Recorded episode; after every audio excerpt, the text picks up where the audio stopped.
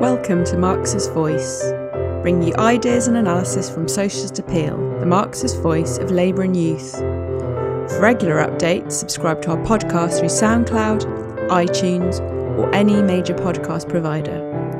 Or visit our website at www.socialist.net, where you can donate and subscribe to our paper online and help support us in the struggle for socialism.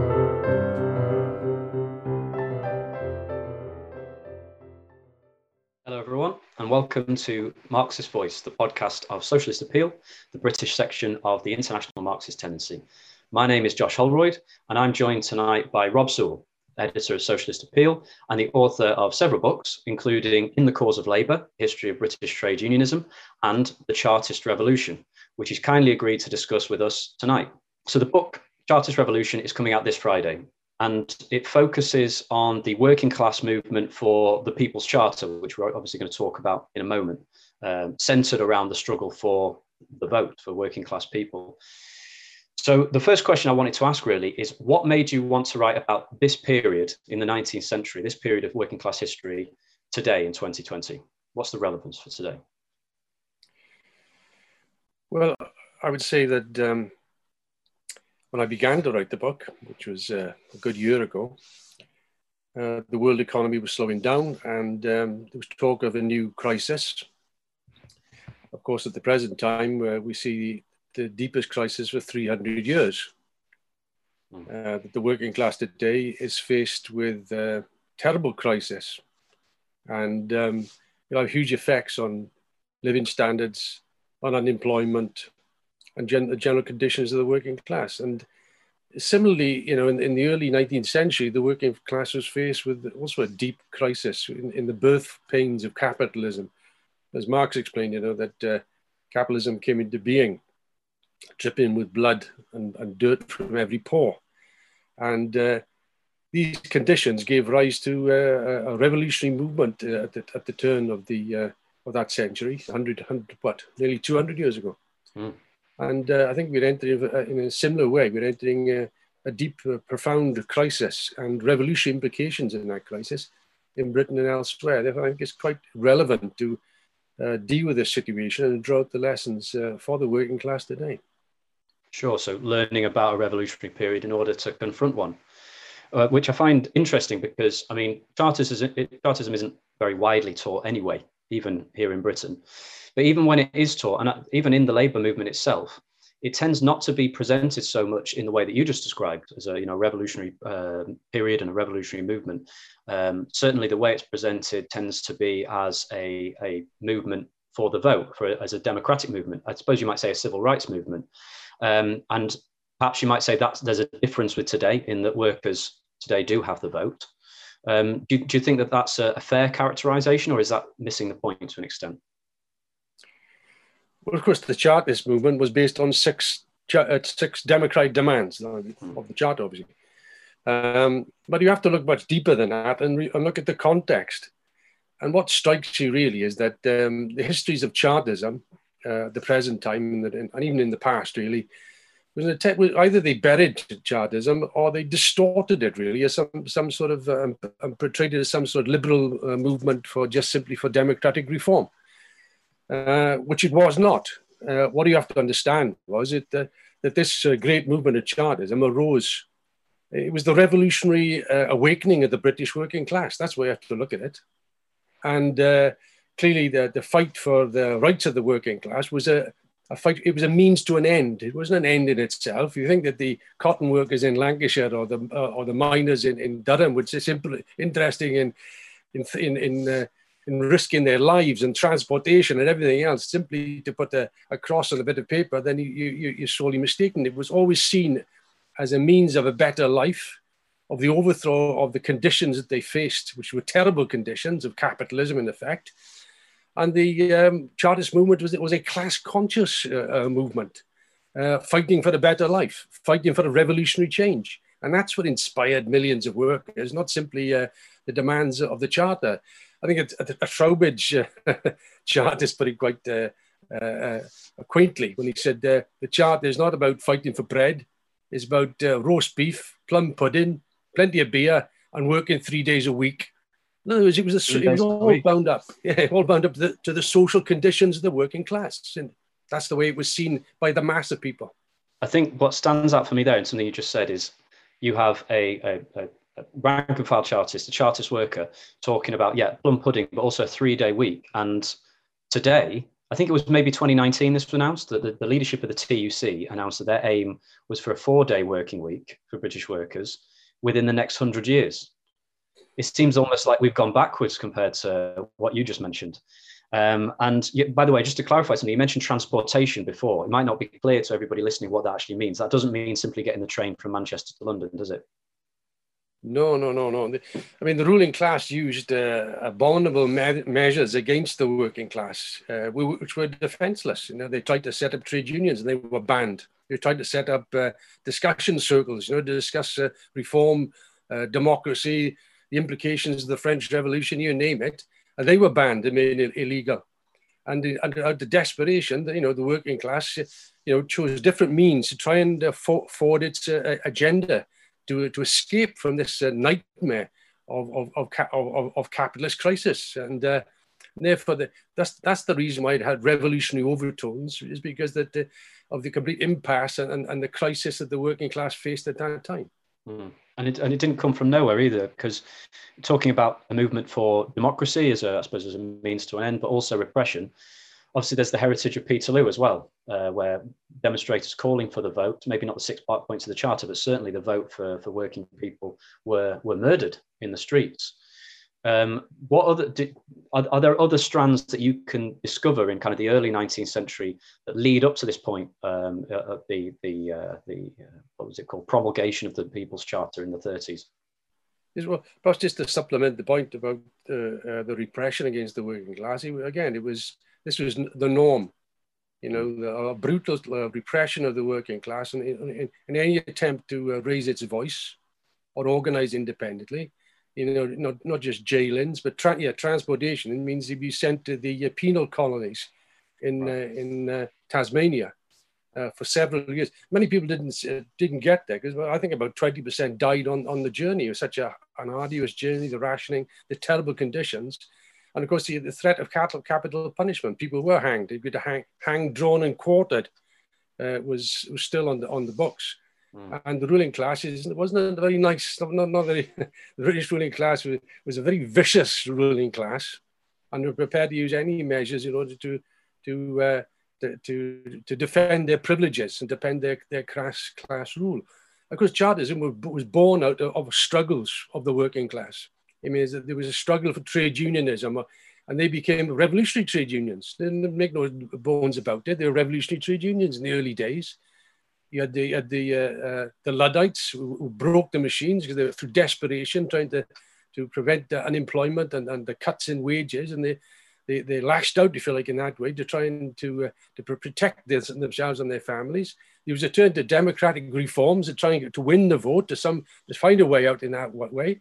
And of course, at Peterloo, the workers were cut down in cold blood. But you got different movements arising, you had the impact of the French Revolution, which was like an impact of the Russian Revolution in the 20th century. The American War of Independence, all these things fed into the democratic, if you like, rights of the working class, what they needed to seize power, to take power with.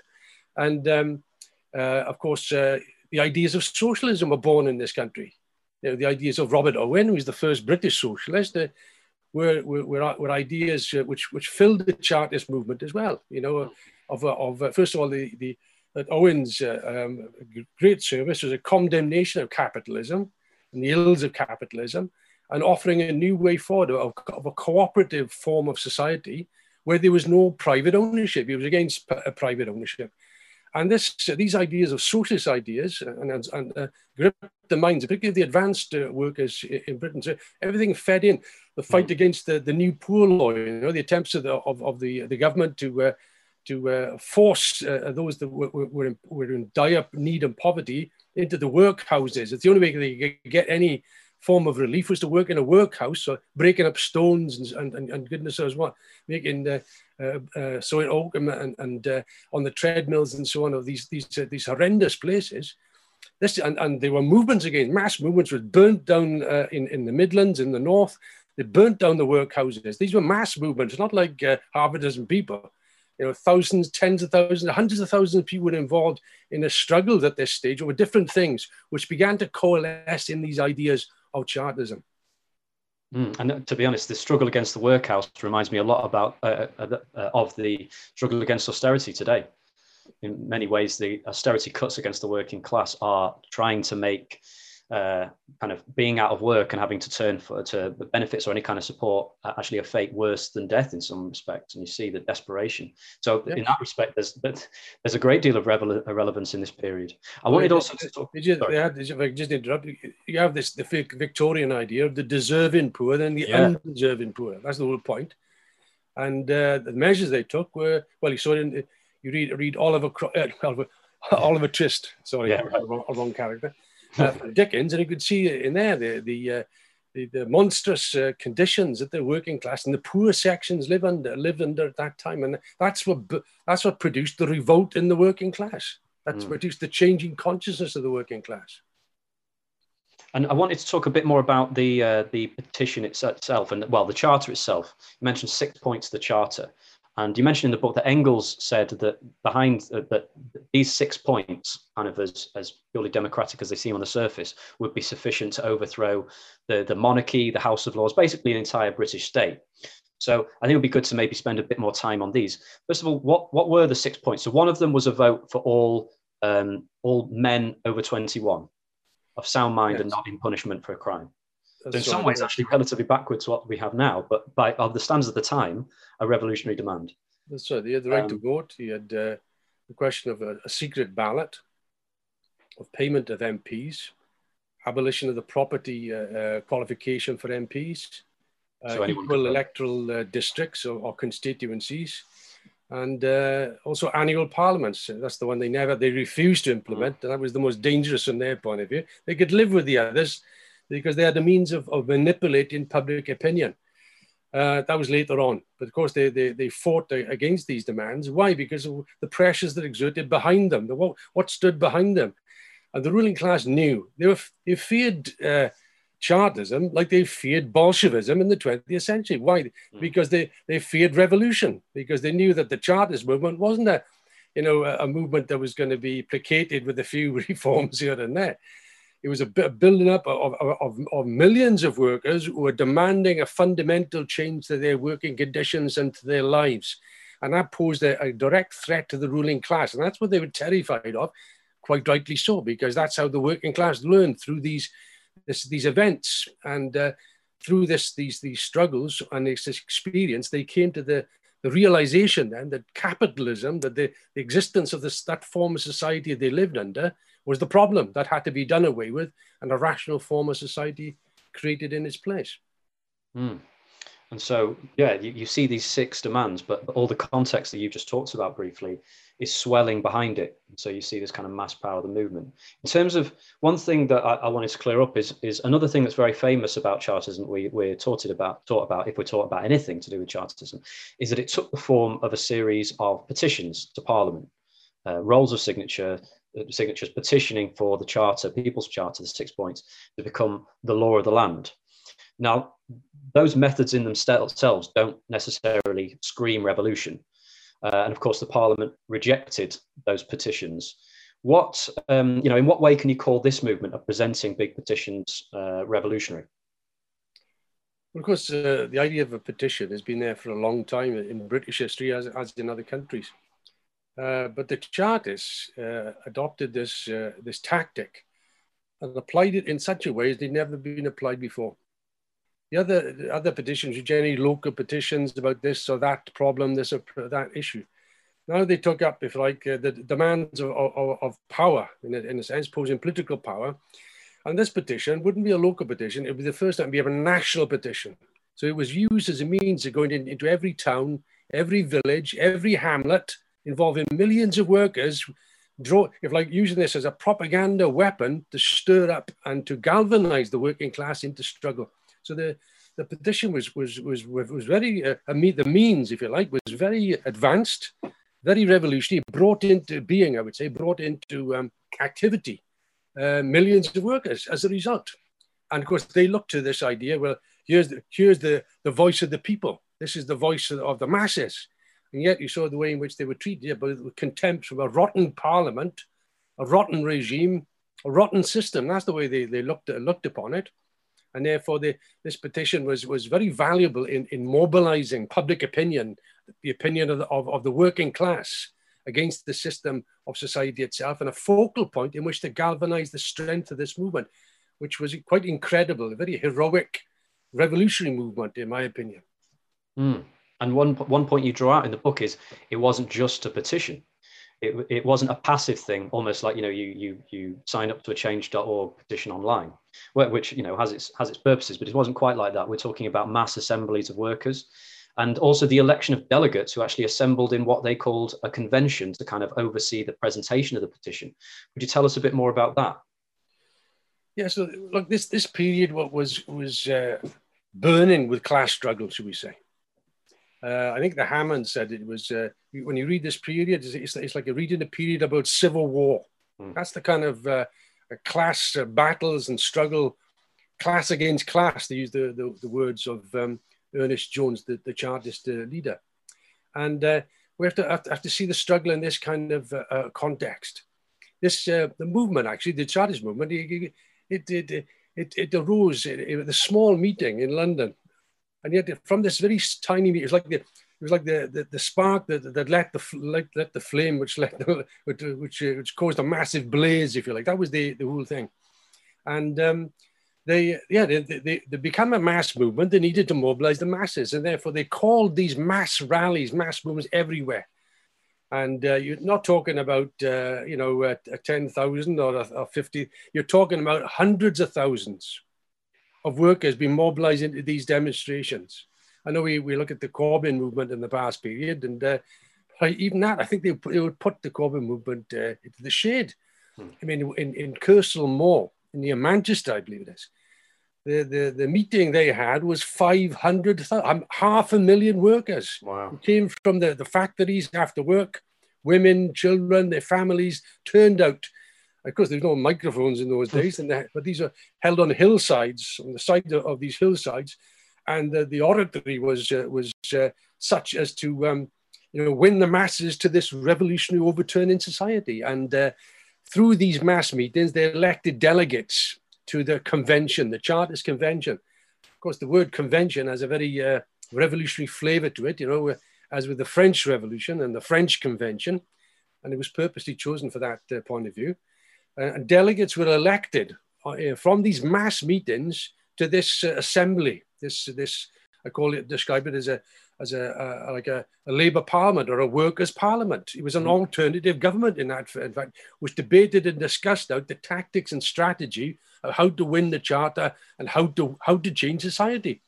So yes, so it was a mass movement involved in this central focal point of a convention, a leadership, if you like, of the working class, which debated the way forward to secure the aims of the Charter itself. And these delegates had to go back to the mass meetings as well. You had this democracy that was there in the movement, and they could be changed if they're out the line, or they weren't expressing the viewpoints of the masses sufficiently.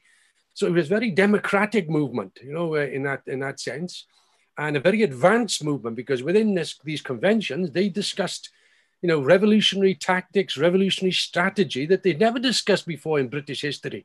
The question of power for the working class was posed for the first time ever, because they had this is a young virgin working class in Britain. They haven't got the conservative ideas, and baggage of the past, and they were prepared to look for any means that would secure their particular objectives. And of course, the ruling class were opposed to that, and they did everything that they could do in order to defend their privileges. So it was that's why I give it its revolutionary overtones and its character, and it questions things had never been questioned before. And this is the change in consciousness is taking place in the masses and in the leadership of the Chartist movement, and how they become, well, this debate between different trends within Chartism itself, between physical force Chartism and moral force Chartism as the way forward. So it was a workers' parliament to find the way forward. I think this is really significant, because just to try and picture it, I mean, if you're saying that there were 500,000 people listening to a single speech at Kersal Moor, that's roughly the entire membership of the Labour Party in a single place, listening to one person talking about class against class, war, effectively electing delegates to what you've described as a workers' parliament. I mean, with delegates actually being accountable to the masses as well. I mean, this sounds like the beginnings of workers' power, really, of dual power in the country even. And do you think that there is an analogy that can be drawn with, I mean, 1917, basically, in the All-Russian Congress of Soviets? Yes, within Chartism, it's like an embryo of different movements, you know, of the working class. And they're feeling their way forward. And of course, that's why you get different parallels and similarities within other revolutionary tendencies and movements. But to give you the scale of it, you know, there's a quote by Fergus O'Connor, who was considered the main leader of Chartism. And he said he addressed about 1 million people in the space of a week or so in relation to the mass meetings that he had addressed. 1 million people, given the fact that the population as a whole was about 15 million. You can imagine the scope of Chartism that went, you know, everywhere. It had its tentacles everywhere. It affected everyone, and that's why it became a real mass movement. Yes, the convention, the convention itself, it met the first time in the beginning of 1839, was certainly got parallels with a Soviet insofar as its working class tendencies are there present, debating and discussing out the key questions of the day and how they can be achieved. And it's a remarkable, if you read about the debates that took place there, they're on an extremely high level. And people joined the movement, you know, they weren't careerists, you know, they weren't place seekers. People who joined the movement were dedicated to fight for the interests of working people. They were prepared to make the greatest sacrifices ever, and they connected with the working class. That's the point about it. And the more they connected, the more militant they became, the more they spoke to the workers, the more militant the workers became. It was like a dialectical process going on here of changing. The Chartist leaders urged the masses to be armed, to get arms. This is not going to be a tea party. They said you need arms to confront the British state. And they did arm, and the arms even in the mass meetings. I know that the Reverend who led Stevenson, who led the main demonstration towards Kersal Moor and spoke there, he called not just for the arming of the working class, but appealed to everybody there to fire their arms, you know, to discharge what they had. You know, what kind of arms have you got? He raised it, and they fired a few shots, and then he said, "Well, is that all you got?" And more. And then this was stirring up the ferment in the masses. They were responding to him. He was responding to them, and all the Chartist leaders were doing this. They were connecting with the real movement of the working class, a militant revolutionary movement in the working class. Now, this raises quite an important point, I think. You mentioned earlier about moral force and physical force. Obviously, what you're describing here is part of the physical force wing. But why I think it's so important is that today in Britain, a picture of British workers, in this case, English workers further, firing arms into the sky and basically threatening the government with, you know, forcible overthrow. It's completely alien to the picture of the British and particularly English working class that's painted. And something I've encountered, you know, friends, comrades in the movement who felt a certain like demoralization following the 2019 election results, saying, oh, is it something about, you know, that the French have this revolutionary tradition? Why is it the English are, you know, I don't know, so passive? I think one thing that I found so inspiring about the book and about kind of what you're explaining here is that just completely, it does away with that. It exposes it as a complete fiction, because this is our history, isn't it? As British workers, and well, as workers generally, but as British workers, this is our history. One thing that I wanted to ask about in particular is you've mentioned moral force and physical force. Could you briefly explain what the two different positions were? So presumably what united them was both wanted the People's Charter to become law of the land. That's why they were in the same movement. But what divided them, and what was the balance of, you know, the relationship of forces between those two camps? Well, originally, as I said, the Chartist movement started off in a very small way. And those who dominated it at that time, we could consider were moral force Chartists. So they believed that you could persuade, you know, people and persuade the government through moral persuasion, you know, through argument and so on and so forth. And if you like, they were a bit of, if you want to put it that way, a bit of a reformist wing, you know, that they, you know, gradually, they, although I would say they are far great. They had more courage than today's reformers. I think they're on a different level. But nevertheless, that's the kind of idea, the idea of persuading people to change their minds and so on and so forth, and cool down the language. You don't need all this rhetoric and so on and so forth. And they hoped that they could, through those means, they could persuade the ruling class in order to introduce these particular measures. On the other hand, you had the physical force charges, which grew in number with the growth of the movement itself.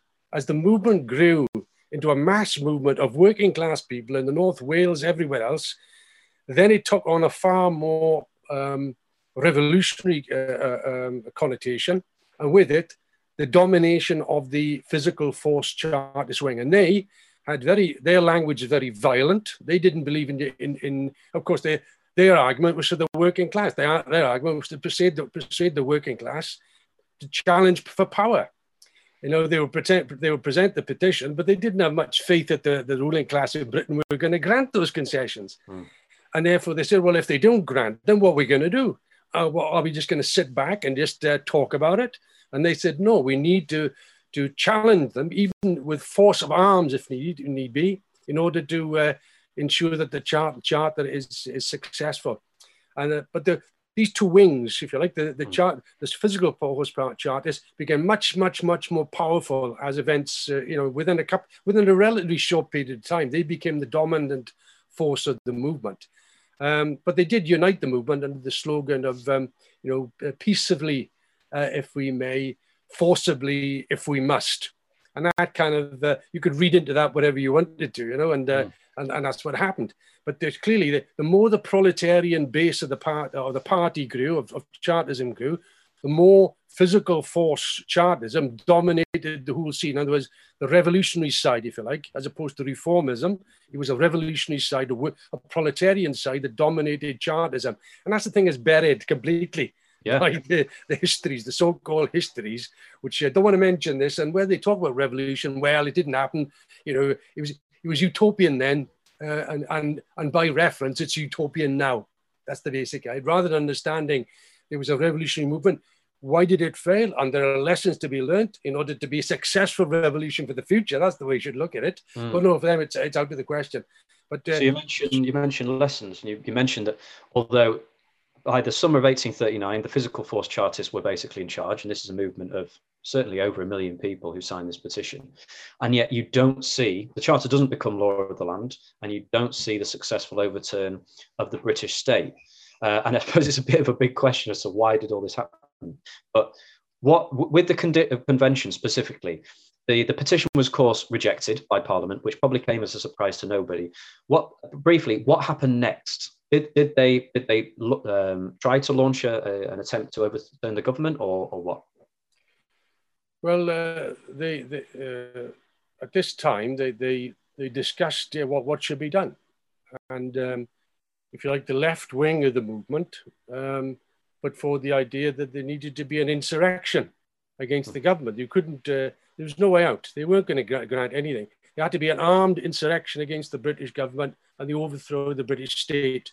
Is the only way of securing the Charter. And very quickly, the moral force Chartists, many from Birmingham, resigned at this stage. Not all of them, but a large portion of them resigned. And the debate in the convention was about the means. A general strike was the first one. And this idea had been born in Britain in the 1830s. It arose particularly from a man called Benbow, William Benbow, who for the first time raised this idea of, because look, capitalism emerged in Britain for the first time. There was a new working class, the first working class in the world. And therefore these ideas were new. A general strike was new. And it came, it was raised in a sort of peculiar way, the idea of a holy month, you know, let's go on strike for a whole month, and that should be sufficient to collapse the regime. And these ideas were vividly discussed and supported. And that's the point, they were supported. The idea of a general strike in 1839 was supported by the assembly, by the convention.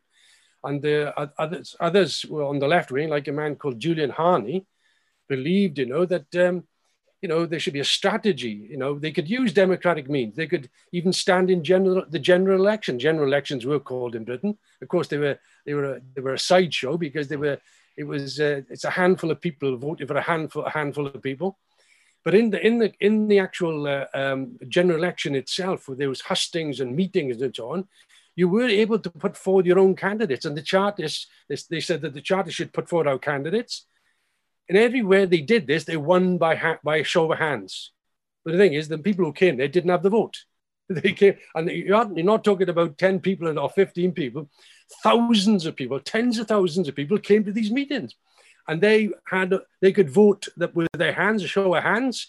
But of course, it didn't count because they didn't have the real vote. And therefore, you know, those who were defeated, that is the Liberals and the Tory candidates, would say, we want the official vote now. We've done this. We want to... And they would get the official vote, they would get elected.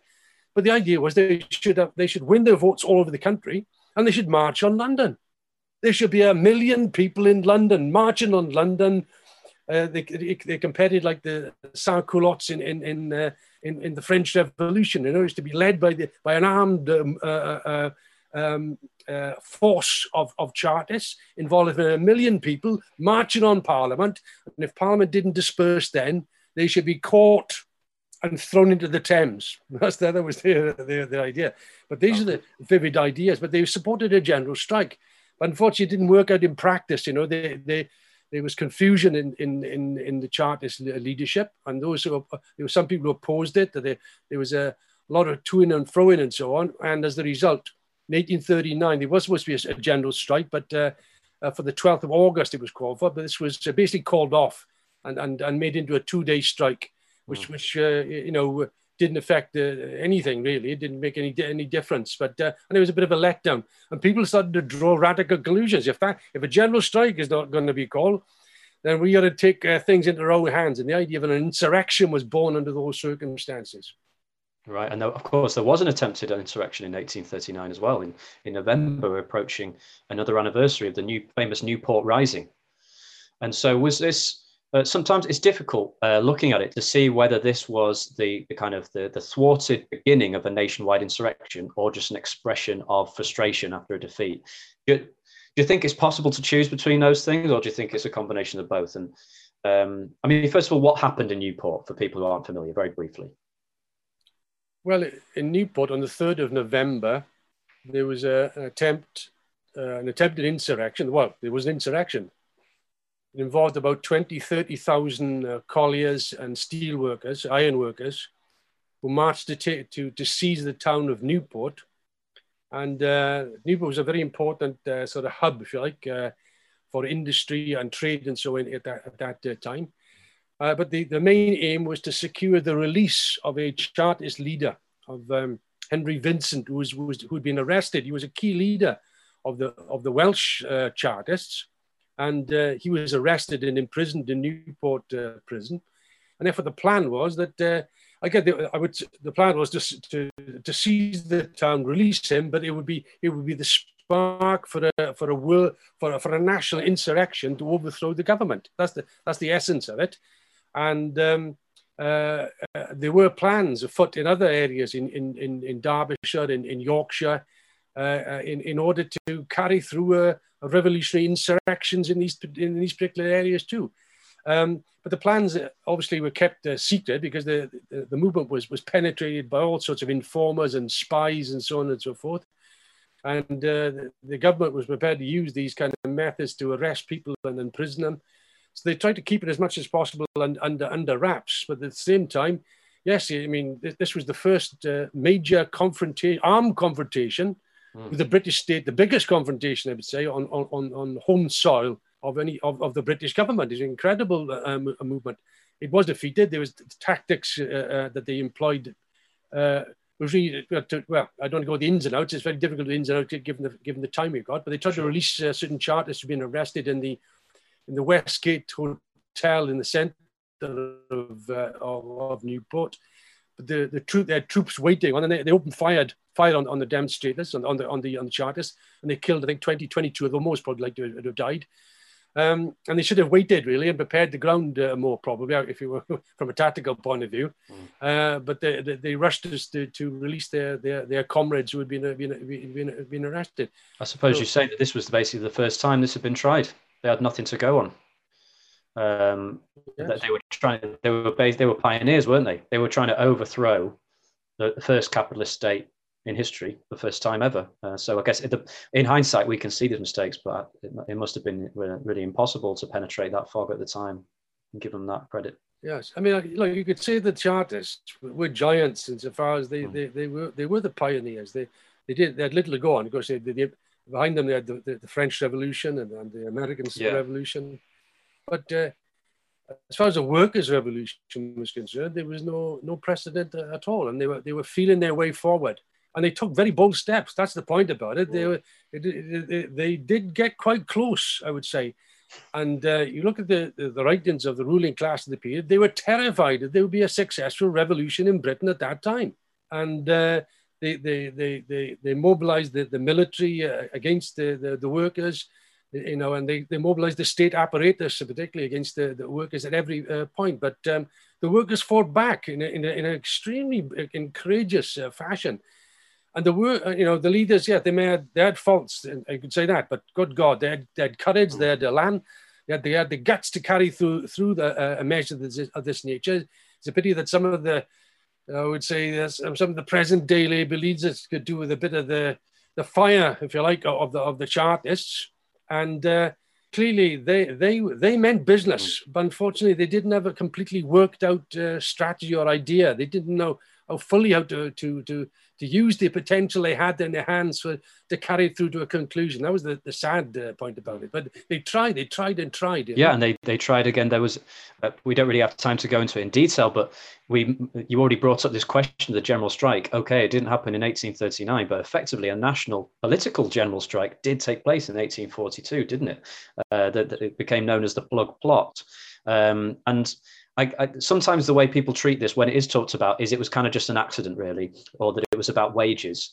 Would you agree with that assessment, or do you see this as a strike for the Charter? Well, no, it's a very important episode in the history of Chartism. And what happened was that the Chartists were conducting a lot of propaganda in the factory areas and so on and so forth, particularly in Manchester and around the Manchester area. And many were Chartists. It was a mass movement.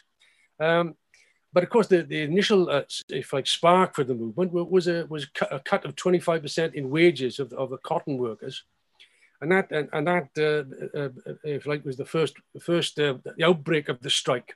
Right. But very quickly, when they, very, very quickly, I mean, literally, as they marched out of the gates, they cheered for the Charter, for Fergus O'Connor, the leader of Chartism, of the Northern Star, the Chartist paper.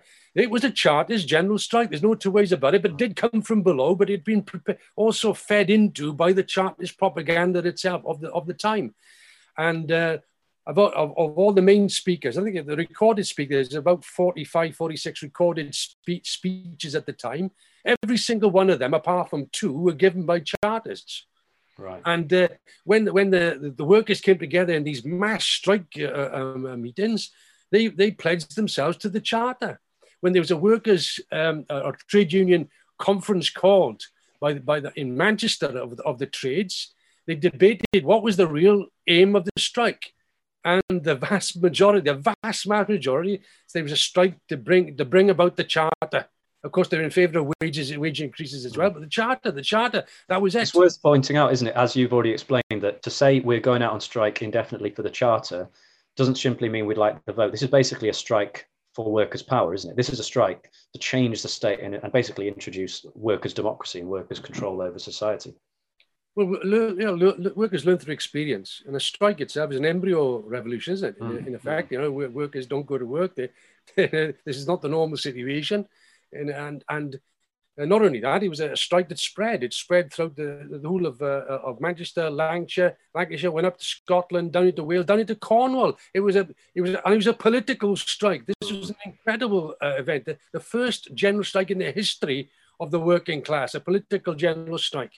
And they learned, as you would find, in the base every single day, the workers were learning and feeling their power. And they set up committees, and the committees were able to decide what work was going to be done, what wasn't going to be done. Employers had to come to the committee to ask what rights they had and what they didn't have, and what they could do and what they couldn't do. This was workers' power in action, and as a matter of fact. The basis, if it had been pulled together, yes, of a workers' state, but that's the if everything is in embryo, it's the embryo is the development.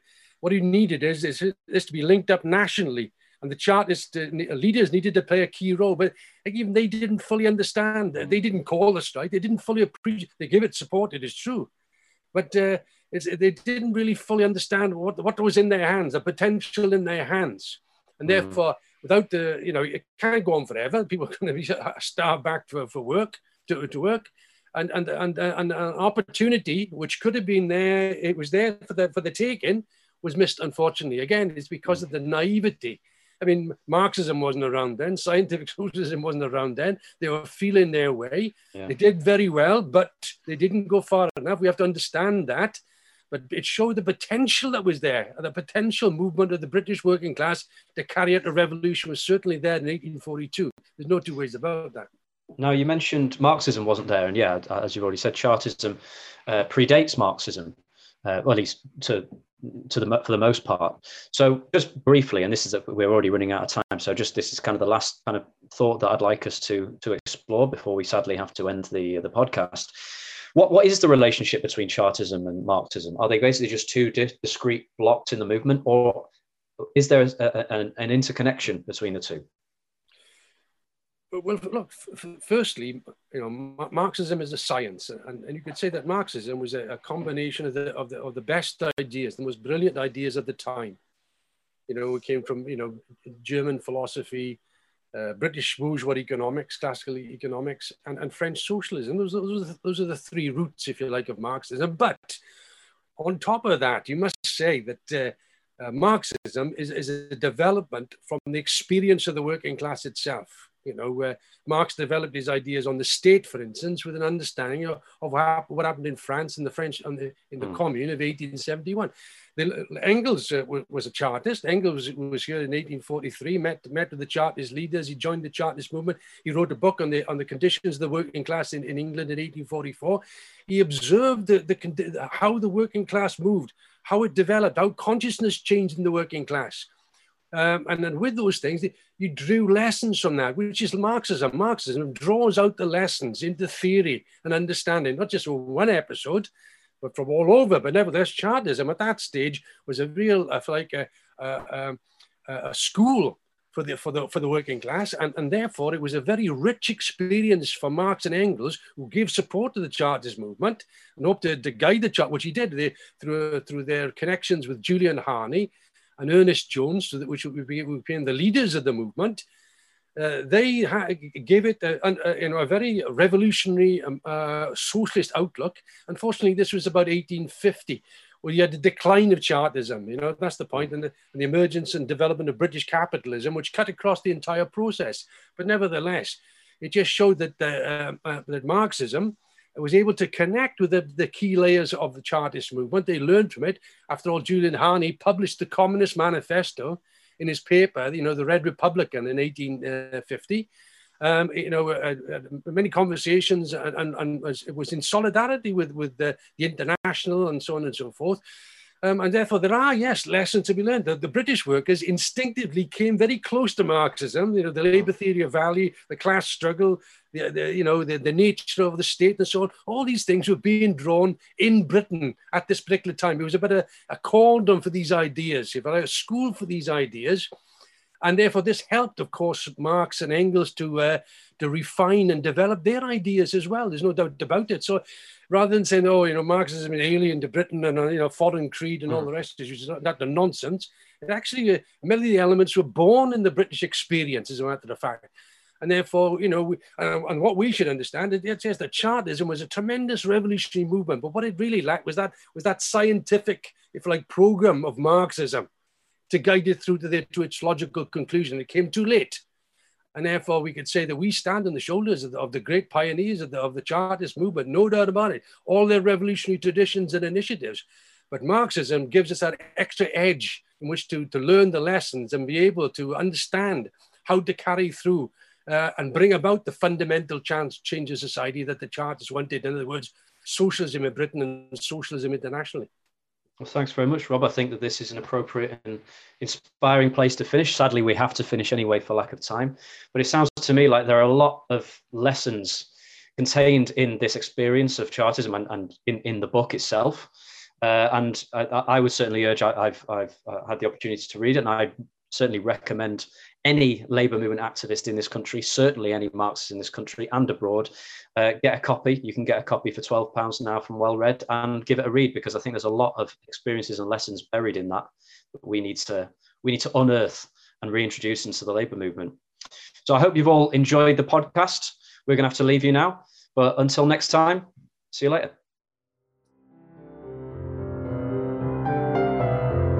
Thanks for listening. We hope you enjoyed this episode of Marxist Voice. You can subscribe to our podcast through SoundCloud, iTunes, or any major podcast provider, or visit our website at www.socialist.net. And if you're able to, please donate or subscribe online and help support us in the struggle for socialism.